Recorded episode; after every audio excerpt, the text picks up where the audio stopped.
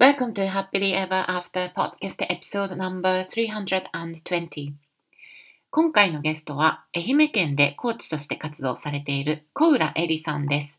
恵里さんはビジョン実現コーチ、未来マップファシリテーター、ポジティブ心理学講師として企業でのコミュニケーション研修、ママと子供の幸せな関係性を育むポジティブペアレント講座、子供向けのコーチング講座、未来マップ授業など多彩なサポートを提供されています。もともとはいわゆる左脳系女子で手に職をという現実思考で薬剤師になられて子育てに関してはしつけをきっちりとして周りに迷惑をかけないようにそんな考えを持っていたエリさん。はじめはコーチングの答えは自分自身の中にあって、それを内観を通して見つけるという考え方もなかなか腑に落ちなかったと言います。そんなエリさんですが、ゆりさんのビジネスキックスターターの講座を受けた影響もあって、現在はコーチングの視点からお住まいの今治市をある方法で変えていきたい、もっと豊かにしていきたいというある夢をお持ちだそうです。コーチングを通して劇的な変化を遂げたエリさんのストーリー、ぜひ皆さんも最後までお聞きください。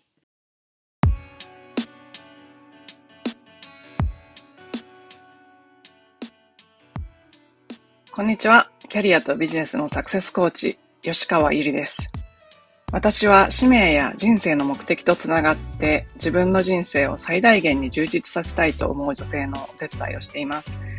このポッドキャストは今もやもやしていたり、今の状態にはある程度満足しているけれど、もっと大きなこと、次のレベルで何かできるんじゃないかなと思っている女性のヒントになればという思いで配信しています。私たちは一人一人素晴らしいギフトをもらってこの世に生まれてきました。そのギフトを活かすことによってパズルのピースみたいにこの世の中で自分なりの役割を果たすことができます。内面の世界を良くしていって充実させることで私たち一人一人が現実を変えていき、周りの人、世界にもいい影響を与えていくことができます。ソロエピソードではコーチング、NLP、瞑想、マインドフルネス、ヒプノセラピーなどに基づいたマニアックな意識や自己啓発に関するお話をしています。インタビューエピソードでは世界で活躍する女性のライフストーリーをお聞きして、いろんな生き方、働き方、そして自己実現の仕方があるということをお伝えしています。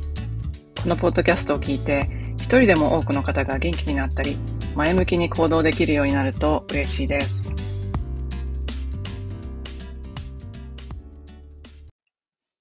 エピソードに入る前にお知らせがあります。10月開講のビジネスプログラム、ビジネスキックスターターを10月8日まで募集しています。このプログラムは他の企業塾や MBA 卒業生でも今までこんなことを教わらなかったという評判のあるビジネスの本質を教えるプログラムです。これから副業や起業したい方、起業していて年商1000万円以下の方を対象に自分の心の内から溢れるものを対人支援ビジネスとして成立させるためのビジネスの戦略、マインドセット、エネルギーを整える講座とコーチングがセットになったプログラムです。自分らしい貢献の仕方で自分もお客様も幸せになるようなビジネス構築に興味のある方は、ショーノートのリンクをご覧ください。今日のゲストは愛媛県でビジョン実現コーチ、未来マップファシリテーターとしてご活動されている小浦恵里さんです。恵里さんは大学卒業後、薬剤師として就職。結婚後は流産、不妊外来、切迫流、早産での長期入院を経て子育てを開始されました。でも、ある時自分の気持ちよりも周りの目を優先している自分に気がつき、コーチングを通して自分を見つめ直されたそうです。現在はコーチングや企業や学校での研修だけでなく、薬剤師のためのコーチング講座も開催されています。エリさん、今日はよろしくお願いします。はい、よろしくお願いします。エリさんは、えーと、私のビジネスビッグスターターというビジネスコーチングプログラムに来ていただいて、たのが多分最初だったと思うんですけども、今、なんか結構コーチングということで、なんか薬剤師っていうすごいキャリアがあるんですけども、コーチングで活躍をされていくということで、いろんなところで研修をされてたりするんですけども、えっ、と、エリさんのことをご存知ない方のために、まずは自己紹介をお願いできますか？はい。小浦恵里です。愛媛県今治市に住んでいます。えっ、と、大学卒業後は薬剤師として調剤薬局とか総合病院の薬剤部の中で患者様の健康をサポートしてきました。で、現在は薬剤師の仕事も続けていながら、えっ、ー、と、そのコーチングを学んだことにより、2021年にコーチングに出会って学んだんですけれども、そのコーチングの素晴らしさ、自分が実践してみて変化したことなどから、これはちょっともうちょっとね、広げていきたいだとか、仕事とかキャリア、自分の人生についてもやもやしている方、考え直していきたいな、心を安定させていきたいなっていう方のためのパーソナルコーチングセッションなどを行っています。で、そのコーチング講座なんですけど、子供たちにも届けていきたいなと思って、今、未来マップファシリテーターとして、あの学校に向けて授業を行ったり、地元の子育て世代のお母さんに向けてのママ講座っていうのも開催しています。はい、ありがとうございます。エリさんもともと四国なんですか？あ、そうなんですよ。生まれも育ちももう地元なんですけれども、大学の時は県外に出て、また就職の時に戻ってきて、で、ずっと住んでます。えー、今治いいとこですもんね。そうなんです。今治市は、あの、しまなみ海道、ご存知ですかね？はい。そこで、あの、橋がかかっていって、島々をこう橋がかかっていって、今本州と繋がっているので、車だったらバスでも1時間ぐらいで本州に渡れるんですよね。私が子供の頃はもう船でしか行けなかったので、本当にそれこそ半日かけて本州に出るっていう感覚だったんですけど、今もう小一時間で行けるようになったので、ああ、もうあの、走ってありがたいなって、すごく、ううん、本州が近くなった感じがします。すごい、なんか観光地としてもすごく栄えてますもんね。あの、そうですね。うん、うん、すごい、あの、この前、大阪でイベントした時は、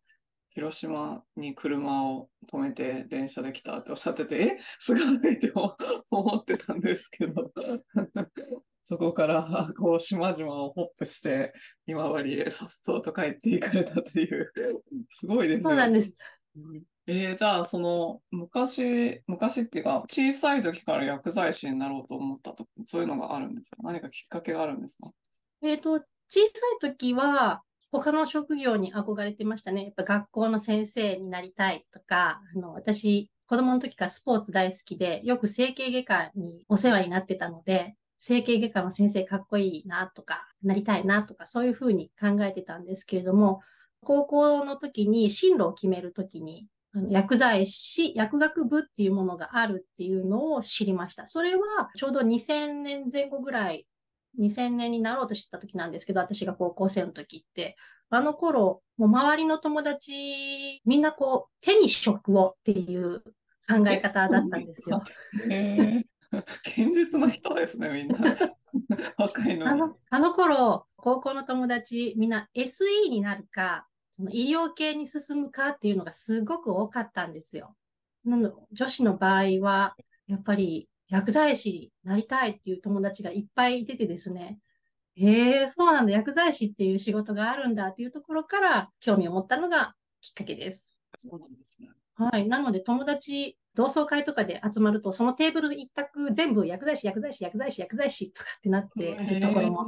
あります。あと看護師さんだったり、理学療法士さん、作業療法士さん、医師。ですね。そういう、そういう世界があるんですね。え、薬剤師って4年生ですか？大学あの、今は6年生なんですけど、私が大学生の時はまだ4年生だったので、4年で卒業することができました。じゃあそこに県外に行かれて、で、薬剤師として就職を地元でされたっていうことなんですか？そうです。地元の調剤薬局。あの頃、あの、昔は病院の中でお薬をもらってるっていうイメージがあったと思うんですけれども、やっぱり2000年ぐらいからその医薬分業っていう言葉がありまして、病院は病院、薬局は薬局の仕事をしていくっていうことで、受診した後に調剤薬局に行ってお薬をもらうっていう動きが活発になったんですね。でそこで、あの、全国に調剤薬局っていうものがたくさん作られまして、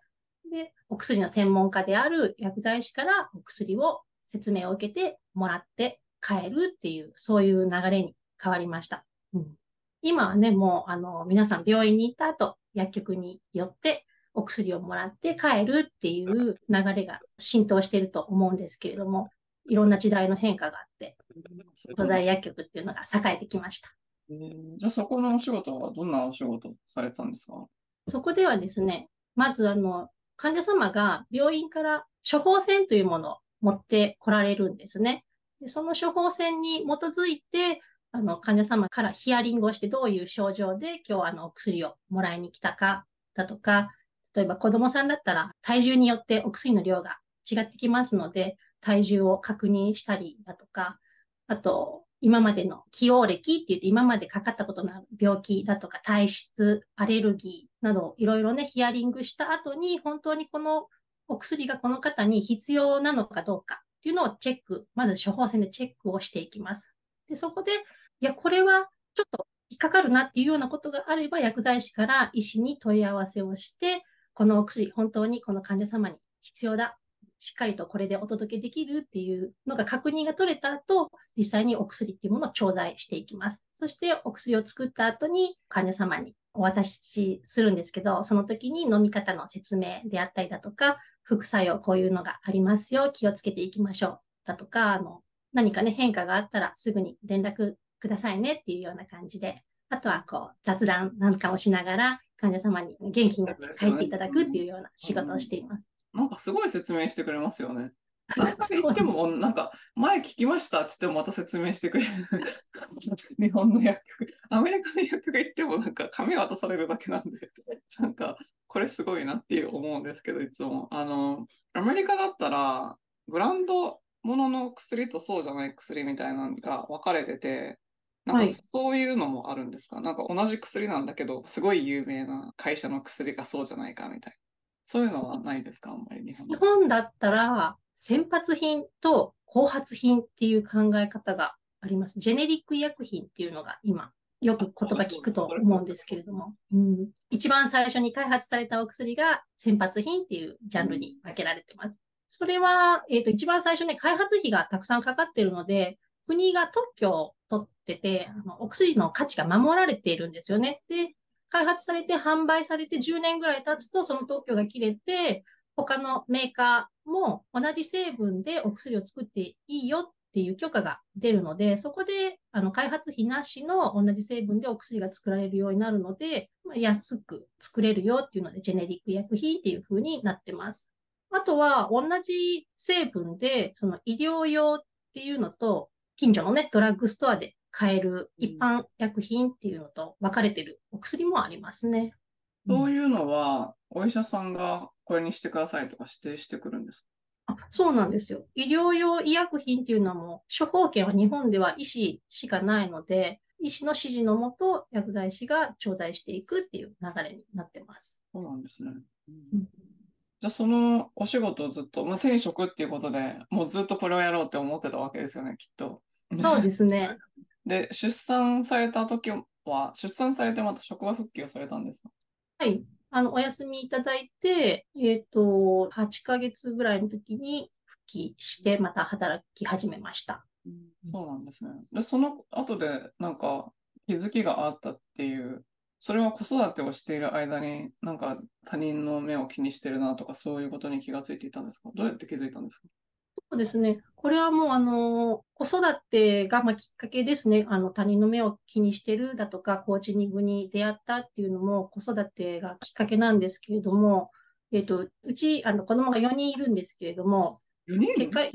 人、そう、結果4人いるんですけれども、一番上の長男、今中1なんですが、長男が4年生の時に、ちょうどコロナで学校が休校だったんですよ。で、その休校の頃に子育てにすごく悩んでたっていうのがあるんですが、もともとその長男は、えっと、3月生まれなんですよね。3月生まれで男の子っていうだけで、このちょっと田舎では、かわいそうにって私妊娠した時に言われたんですよ。あの、みんなより1年遅れるねとか、男の子3月前だったらまだまだ体がもちっちゃいし、なんかかわいそうよねっていうような言葉をいろいろ聞いて、あ、そうなんだ、かわいそうなんだ。だったら、周りの同級生の子に負けないように育てていこうということで、あの、なんですかね、ちょっとしつけ、しつけというか、教えていくのも、早くこれできるようになったらいいなっていうので、私が先々に教えていったりだとか、できなかったら、やっぱりこう、なんでこれができないんだろうって言って厳しい目になったりだとか、あとは、3月生まれで1年遅れてるって言われたことで、それで勉強が遅れたら私嫌だなって思って、ちっちゃい時からあのワークをさせたりしてたんですよね。うん、そうしていくと、なんでこのプリントもできないのとか、そういう気持ちにどんどんなっていって、自分、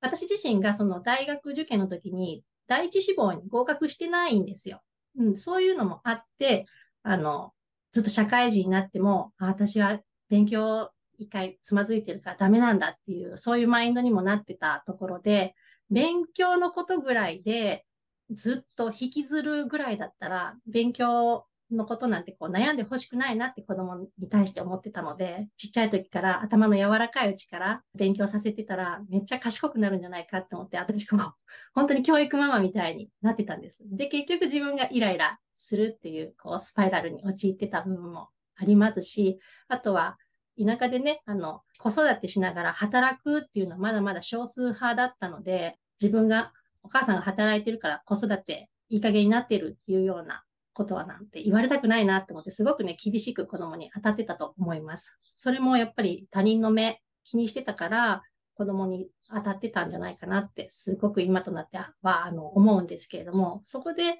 コロナがあって、その4年生の時に、コロナ休校が、えー、3ヶ月か半年ぐらいあったんですよ。で、休校明けて学校始まったら、やっぱりこのやんちゃ世代、ちょうどね、4年生とか5年生っていうのは、成長する子は、心が先成長してる子は成長してるし、まだまだやんちゃな子はやんちゃだしっていうことで、うちの子はまだまだやんちゃ盛りだったので、やっぱりね、あの、他の保護者からクレーム来たんですよ、私。お宅の子育てなってないよ、みたいな。うん。あとはやんちゃなので、ちょっと発達に問題があるんじゃない？病院に連れて行きなさいよっていうようなことをあの言われたことがあるんですけれども、そこであの病院には行ったんですよ。行ったけれども、カウンセリングとかもいろいろ受けたんだけれども、結果別に何かこう、特性があったとか、誰かに迷惑をかける素質があったとか、そういう判断はドクターからはされなくてですね、まあ今のギャングエイジって呼ばれる世代だから、やんちゃな子はやんちゃだし、そういうふうに見られがちな子って結局、大人になった時に、子供の時にたくさん怒られたから、もう自分を出しちゃいけないんだって言って、蓋をして、思春期、その、高校生とか社会人になった後に、自分の心に蓋をしたまんま、ちょっと鬱っぽくなって、大人になっていくっていうデータが出てるから、お母さん、今、この子を叱りつけるんじゃなくって、この子を大事に育てていってあげてくださいねっていうふうに心療内科の先生からアドバイスをいただいたんですよね。うん、それを聞いたときに私は、この子の持っている素質をもうちょっと大事にしてあげたい。いいところを伸ばしてあげられる親になりたいなっていうふうに、そんなふうに感じて、その時にちょうどコーチングに出会いましたね。うんコーチング自体はどう、なんか珍しくないですか？どういうふうに出会ったんですか？そのコーチングに出会うのも、もう今の話の流れなんですけど、子供のいいところを引き出して、社会に貢献できる、役に立つ子育てをしていくには、どうしたらいいんだろうって思った時に、あの、オリンピック選手にコーチがいるようなイメージを想像したんですよ。選手の素晴らしいところ、実力とかマインドとかをこう一緒に伴走しながら金メダルに導いていくコーチがいるっていうのと同じように、私も子供にとっての伴走できるコーチのような存在になれたらいいなって思って、コーチのなり方っていうのをネットで検索したんですよね。そうすると、コーチングっていう言葉にヒットして、で、コーチングって何だろうっていうの、そこから興味を持って、コーチングっていうものを調べ始めました。うん、そうすると、コミュニケーションのことが学べるだとか、自分のことを深く理解していくことができるだとか、自分も相手も理解することができるだとか、そういったことが学べるんだなっていうのを知って、そこから興味を持って学び始めたっていうのがきっかけです。じゃあ、お子さんとのコミュニケーションを学ぼうと思って入っていったみたいな感じだったんですそうですね。最初はそうでした。で、実際じゃあ、その自分でコーチングをしようと思うまでハマった経緯は何かあったんですか？経緯はですね、学んでいって、まず自分の心の声を聞くっていうのが衝撃なのと、あと、正解がないっていうのが、私の中では最初もう理解ができなくてですね。うん。私ずっと理系人間で生きてきたので、正解ありき、あと医療の世界だと、ミスは絶対に許されないっていう世界で生きてきたので、正解がない、あなたのすべてが丸ですとか言われた時には、いや、ちょっと意味がわからなくてですね 自分の心の声を、こう、深く深く潜り込んで、なんだろう、釣り上げてくるように聞いてくださいって言われたときには、ちょっと、その世界がちょっともうわわけわかんないっていうところから入りましたね。はい。この自己理解のところがね、最初すっごく難しくて、腑に落ちるまでに1年以上かかったと思います。うん、で、あとはコーチング学んでたら、やっぱりコミュニケーションのスキルですよね。あの、聞くスキルっていうのもありますし、あとは自分の意見を伝える。自分の気持ちと相手の気持ちは別物。うん、あとは事実と解釈を分けるだとか、あの、なんとなく今まで生きてきてて、あ、こういう人間関係あるんだな、ここはこういうふうに接した方がいいんだなっていうようなことを言語化されてるコーチングっていうのが、あ、こういう、これは知っておくべきだったなと、基礎知識として知っておくべきだったなっていうので、学んでいくことが楽しかったですし、一番大きかったのは、目標達成の部分ですよね、コーチングの考えで。うん、目標を持ってそれに向かってコツコツと積み上げていくっていうところで、大人になってもう40代になって目標を持つっていうのがなかなかなかったので、え、ママになっても大人になっても社会人になっても目標を持っていいのっていうのがもう一番最大の私の変化したところです。うん、なるほど。はい。それで、あ目標を持っていいんだって思ってどういう目標を持ったんですか？あの、やりたいことを考えていいって言われたときに、じゃあもうやりたいことを、まあ、まず考えてみよう。それが私の中の目標でしたね。うん。やりたいことって何だろうって。でも、そうですよね。なんかあんまりやりたいことが普段考えないですもんね。はい。うん、あの、子供の時だったらね、あの、行事がたくさんあって、目標ってコツコツ、あの、ちっちゃい目標ってたくさんあったと思うんですよ。運動会があるから、それに向かって頑張ろうとか、中間テストがあるから、それに向かって頑張ろうとか、入試があるから頑張ろうとか、そういったちっちゃな目標がたくさんあったけど、大人になるとなかなかないなって思って、私そういや、目標があるから、それに向かって頑張るだとか、行動するだとか、一生懸命やるっていうことを繰り返して大きくなってきたなっていうのに気がついたときに、ああ、大人になって目標を何も持ってなかったから、だらだら毎日、こう、なんとなく生きてきた気持ちになってしまってたのかなっていう、うん、あれは衝撃でしたね。え、で、やりたいことを見つけるって決めて、やりたいことは見つかったんですか、うん、やりたいことは、このコーチングの考えを、やっぱりこう、広げていきたいなっていうのが、そこで浮かびました。うん、あとは、医療の仕事を続けてて、これまたあの、患者様の話になるんですけれども、小児科の患者様、連れてきてた、子供のね、病気で連れてきてたお母さんなんですけど、子供のことで一生懸命病院に通い、子育て頑張るお母さんいらっしゃったんですが、そのお母さんね、きっとね、あの、自分のことを後回しですごく子育て頑張ってたと思うんですよ。なんだけど、きっと自分のことに気がついてなくて、どんどん痩せていくし、顔色悪くなっていくし、疲れてるなって感じたところに、お母さんからこう電話が、一本の電話があって、もう子供がなんで泣いてるのかわかんないんですっていう電話がかかってきたことがあって、うん。で、言ったら市内に保健センターだとか、保健師さんだとか、相談所はたくさんある中で、普段通っている薬局にかけてきて相談するっていうのは、まあよっぽどこう信頼してくれてるのかなとか、相談したいって思ったところが薬局だったのかなと感じつつも、もう話を聞いてあげることしかできなかったんですけれども、そこでやっぱりお母さんが気持ちが整って、あの、自分自身が幸せになることが子供にもつながるし、家族のこう、幸せにつながっていくのかなって気がついた出来事があったんですよね。うん、なので、やりたいことは、お母さん世代を笑顔にする、そういった活動もしていきたいなっていうのを、その時に思いました。うん、そういう目標ができて、でも薬剤師として働いていて、そこからどういうふうに始めていったんですか？その新しい活動。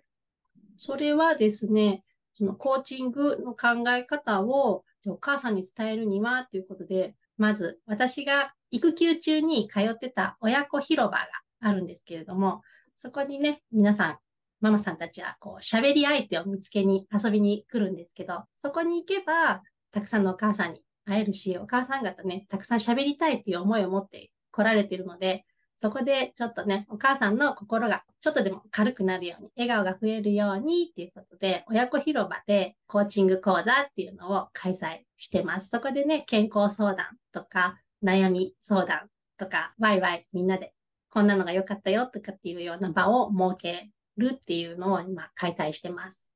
なんか、そうなんですよね。エリさん、すごい地域密着型なんですよね。いろんなイベントされますよね。はい。うん、あと、未来マップファシリテーターという活動をされてるんですけど、未来マップって何ですか？未来マップっていうのは、えっ、ー、と、子供向けのコーチング講座ですね。あの、よく言うビジョンマップとかビジョンボードと同じ類のものなんですけれども、子供に自分のことを理解するだとか、相手を理解するとは、対話の方法を学ぶ。あとは自分のキャリアのために目標を持って、その後どういうふうに行動していけばいいかっていうのを一通りこの授業をした後に最終的に自分のビジョンボードとしての未来マップっていうこの大きな台紙にどんどんこうイメージ図をペタペタ貼っていって、それをさらに人の前で発表する、プレゼンをするっていうところまでがセットになっているプログラムなんですけれども、それを届けてます。それはね、えっと、2022年に経済産業省のキャリア教育アワードの激励賞を受賞しているプログラムなので、えっと、今全国にファシリテーターがいて、それぞれの小学校、中学校、まあ、大学生、あとは社会人の研修とかでも同じプログラムで、あの、コーチング講座を届けているっていう活動をしています。なるほど。なんか、地元で開催しようと奔走されてましたよね。はい。それはど学校とかでするんですか？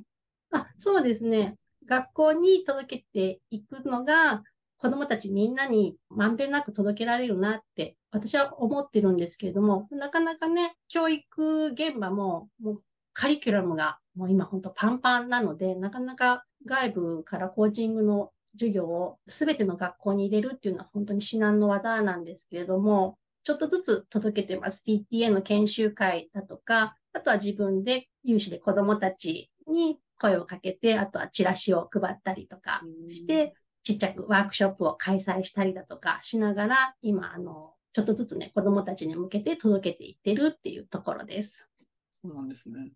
ありがとうございます。えっと、はい、そしたら、エリさんは私のビジネスコーチングプログラムのビジネスキックスターターに来ていただいたんですけど、なんか、どういう、何を求めて参加したのかっていうのと、あと参加された後の、まあ、どういう変化があったかとか、感想とかあったら教えていただけますか？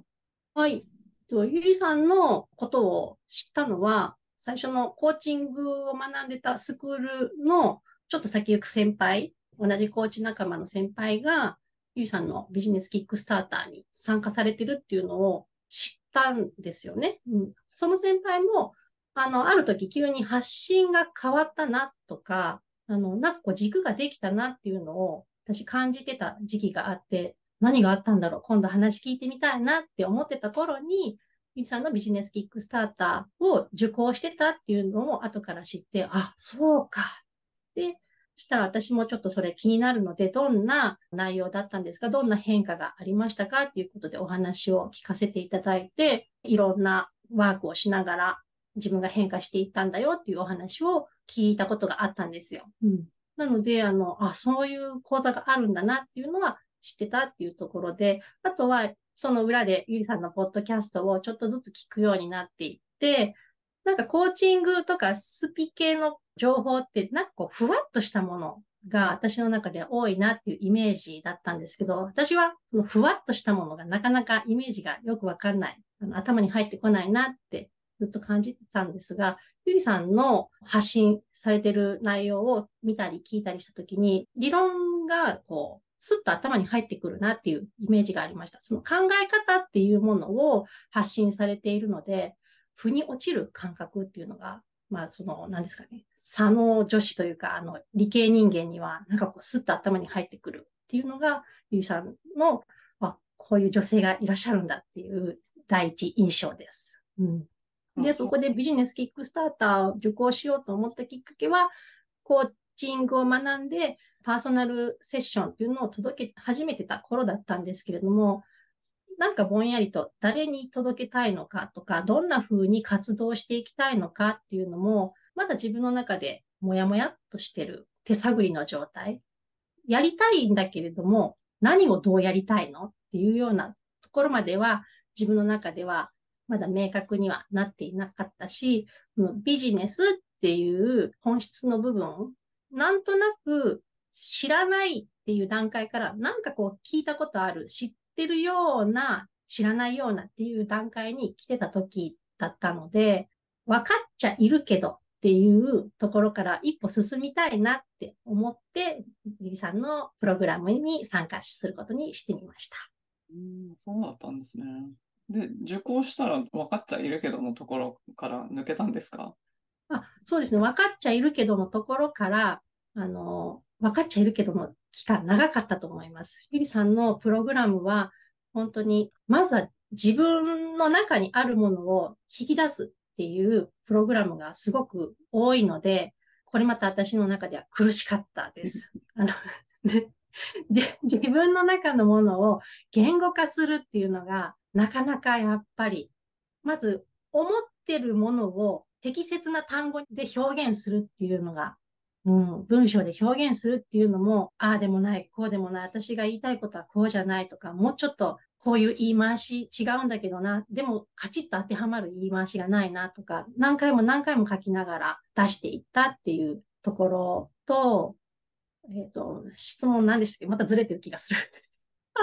でも言語化は本当に難しいと思います。私もすっごいいつも悩む、もうもういつも悩んでます。どうやってこれを言語化すればいいのか。で、やってみて、ちょっとしばらく経ってきたら、ああ、これじゃなかったみたいに変えるみたいな。なんかね、でも本当にコーチングとかオンラインビジネスとか全部そうなんですけど、言語化できるかどうかで全然違うじゃないですか。そうそう。そうなんです。苦しいですよね、でも。はい。苦しいのと、あとは、コーチングを学んで、まだ自分の実生活に実践をしている段階、コーチングに出会ってから私まだ2年経ってない、約2年なので、学びました。理論は分かりました。じゃあ、実践してみて自分がどう変化したかっていうのも振り返ったりするのに、まあ、ちょうどいい時期かもしれないんですが、今ね、ちょっとずつ実践してきて、私こういうふうに変化してきたなとか、周りがこんなふうに変わってきたなとかっていうのも、だんだん自分で認知できるようになってきた。認知できるから、言葉で表現できるようになってきたっていうような時期なので、あの、ゆりさんのこの半年間のプログラムを通して、最初本当に苦しかったですが、ああでもない、こうでもない、こう書きながら、あとジャーナリングっていうのがね、私の中で一番大きかったんですけど、ジャーナリングをこうすることで、プログラムに入った頃と中間と今とでもう考え方もやっぱ違いますし、書いてる内容も量も質も全然違うなっていうのをこう読み返してみると改めてね、変化したなっていうのと、私成長してるんだな、やっぱり一歩ずつでも進んでるんだなっていうのはすごく感じてます。そうなんですね。で、あの、最後の方で、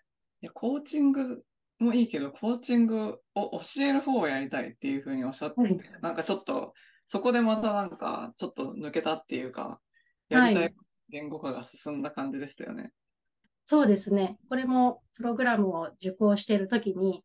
私やっぱこっちだったんだって、あの、気がついたときに、また、こう、ゾーンを一つピュッと抜けたなって感じたんですが、私はコーチングに出会ったのが、まずその、コーチングを学ぶっていうところから入ったんですよね。なので、コーチングを自分が実際に受けてみて変化したっていうところから入ったわけじゃないので、コーチングセッションを自分が届けるっていうことに、やっぱりまだまだ自分の中でそこが重要ポイントじゃなかったんだな。やりたいけれども、自分の変化がまだ分かってないところを突き進んでいくのは自分の中で苦しかったです。私はコーチングを学んで、この考え方素晴らしいな。学んだことによって私はこういうふうに気持ちが変化しました。生活が変化しました。この考え方素晴らしいから人に広げていきたいな、教えていきたいなと思ってコーチの活動をしようって決めた経緯があるのであれば、あ、じゃあ、やっぱり私は学んだこと、実践してみたこと、それを皆さんに伝える、コーチングとの考え方っていうものを伝えるっていうことが、私の中では一番やりたかったんだなっていうのに、プログラムを通して気がついたときに、本当にね、あの、嬉しかったような、すっきりしたような、もう私これでいいんだっていう花開いた感じがしました。素晴らしい。はい。すっきりしてましたよね、確かに。はい、すっきりしました。めちゃめちゃすっきりしてたような気が。なんか特に印象に残ってることとかありますか、プログラムの中で。プログラムで印象に残ってるのは、あの、一つには絞りきれないですね。やっぱり。うん。ですが、これはもう、プログラム受講された皆さんが言ってる、まず瞑想から入る のは衝撃的ですし、あの、瞑想のプログラムっていうのも何種類かあるので、全部はね、私も取り入れられてないっていうのが正直な感想ですが、その中で、あ、こういう考え方があるんだとか、たくさんあるプログラムの中の、あの、瞑想のプログラムの中から、私これ好きだなとか、これ取り入れやすいなっていうのは、お気に入りのものは見つかりましたし、一番自分が変化したのはやっぱりジャーナリングだと思います。うん、ゆいさんがよくあのおっしゃってる、その朝起きて自分が今日一日どうなりたいか、あとは人生を通して自分がどうなりたいかっていうのを朝起きてすぐ瞑想で感じる、引き出す。それを出てきたものをバーッと書き出す。書くと視覚的に見えて、私こんなこと考えてたんだっていうのがよく分かって、さらに認知ができるっていうところで、私はあの、日記とかも好きじゃなくて、本当に三日坊主だったので、書くのがあんまり好きじゃなかったんですが、そのジャーナリングの効果っていうのは、この半年を通して人生変わるなっていうのはすごく感じてます。うん、すごいですね。でも最初あの、やりたいことを見つけるのを目標にするっていうのを そうおっしゃってて、今はなんかスラスラ出てくるっていうのがすごいですよね。やっぱなんか習慣ってすごいですよね。なんか、はい、引き出しが増える感じですよね。そうですね。そうだと思います。本当に知らない状態から知って、分かっちゃいるけどのところからやってみる。やりながらの習慣にしていくっていうこのプロセスっていうのを自分で今体験してるなっていうのを感じてます。じゃあなんか今はどういうことをそのコーチングを教えたいっていうのがあるんですけど他に何かこういうふうなことをやりたいなみたいなのはあるんですか、えっ、と今ねコーチングをベースに子供たちの人生を応援するだとか、うん、子育て世代のお母さんを応援するとか、医療系の方を応援するっていうのをしてるんですけれども、私が住んでる地元の皆さんに、なんだろう、人生を目標を持って生きる、自分の人生どうやって生きていったら幸せなんだろうっていう、その考え方自体を自分の住んでる全員に伝えたいっていう、さらに大きな大きな目標が今あります。15万人の市なんですけど、いや15万人全員が一人一人それぞれあの自分らしくね、生きるっていうことを考えて、それに向かって生きていくと、いや、素晴らしい今治市になるんじゃないって、うん、すごいですね。それはすごい。もう全国から人が殺到して止まらないみたいな感じになっちゃうかもしれないですね。はい。それこそね、住みよい街、働きやすい街、子育てしやすい街っていうので、サスティナブルな詩になるんじゃないかなって私は思ってます。現代版町おこし。町おこしの一番新しい形って感じ。すごい。壮大な夢ありがとうございます。はい。えそしたら、ご自分の中で、なんかブレイクスルーがあったなっていうことで、もしまだお話しされてないことであれば、教えていただけますか？ブレイクスルーしたなと思うのは、このプログラムの考え方を知って、自分で実践してみた。うん、そこから考えたことを全てなんじゃないかなって思います。今まで仕事もしてきました。キャリアも積んできました。子育てもしてきました。だけど何か、こう、理論的にしっかりと振り返りながら生きてきたかっていうとそうじゃなくてですね、例えばあの、タイムトラッキングの考え方とか、社会人だったら、もしかしたら当たり前の考え方かもしれないんですが、私はそういうことも知らずに生きてきたわけなんですよ。なので、自分の予定を組み込むときに、こういうふうに組み込みます。やりたいことから入れていきます。もうトラッキングします。とか、3ヶ月後にこれを、ここに目標を置きます。だったら逆算して、1ヶ月ごとにこういう行動をします。それを週単位に落とし込みます。それを1日単位に落とし込みますっていうような考え方も、どこかでは聞いたことがあるけど、実際自分で手を動かしてやるっていうこともなかったですし、今回この BKS の講座で知ったこと、学んだこと、それを実践してみたこと、すべてが私の中でのブレイクスルーだなと思ってます。それを、ね、今40代、42歳なんですが、今知ったってことは残りの人生まだあと半分あるとして、今知れてよかったんじゃないかなと、私はすごく思ってます。嬉しい。ありがとうございます。うんうん、ありがとうございます。そうですよね。今からでも、まだまだいっぱいできることありますもんね。はい。うんうん、ありがとうございます。じゃあ、今、もやもやして悩んでいる方に一歩を踏み出すアドバイスがあれば教えてください。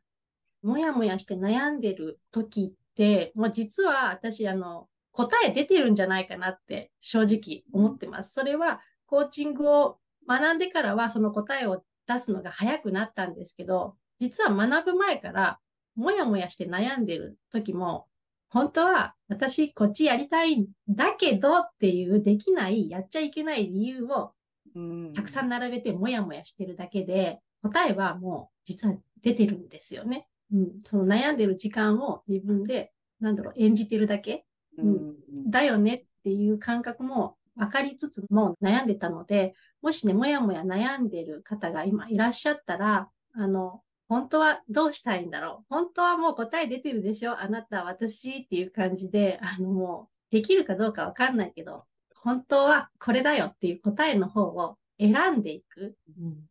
選んでもらうと、次のステージがやってくるんじゃないかなって思ってます。